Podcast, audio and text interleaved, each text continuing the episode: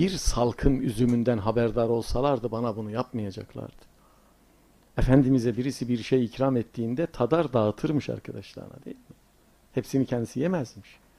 Tatlı ikram ederlermiş, bir parça alır arkadaşlarına dağıtırmış. Meyve götürürlermiş, bir, bir tanesini yer dağıtırmış. Ashab-ı Suffa'dan birisi de çok üzülmüş. Yıllarca demiş ki 3-5 yıl benim hiçbir şeyim yok. Peygamberime bir şey ikram edemiyorum. Üzülüyormuş. Keşke benim de olsa ikram etsem de yiyip dağıtsa bir de herkese. Böyle bir hasreti var adamın. Bir gün bakmış ki o asaptan olan mübarek insan. Onlar yıldızlar gibi biliyorsunuz. Medine'nin sokaklarında üzüm dağıtılıyor. Hemen kabı almış koşmuş. Üzümler de gösterişli, iri iri böyle. Almış getirmiş peygamberimize. Mescid-i Nebevi'de sunmuş. Demiş ki ey Allah'ın elçisi. Yıllardır bekliyordum bir şeyim olsun vereyim yoktu. Bugün bedava üzüm dağıtıyorlardı. Aldım getirdim. Peygamberimiz almış tatmış üzümün birisini tebessüm etmiş. E tebessüm sadaka.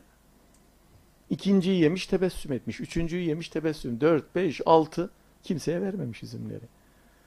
Arkadaşı koşmuş dışarı diğer arkadaşlarına demiş ki ben o kadar çok bekledim ki beni mutlu etmek için hepsini yedi üzümleri.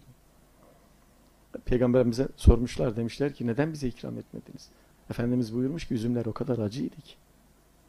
Üzümler öyle ekşiydi ki. Sizden birisine verseydim yüzünü kırıştırsaydı o kardeşinizin mutluluğu bozulacaktı. O mutsuz olmasın diye bütün ekşi üzümleri ben yedim.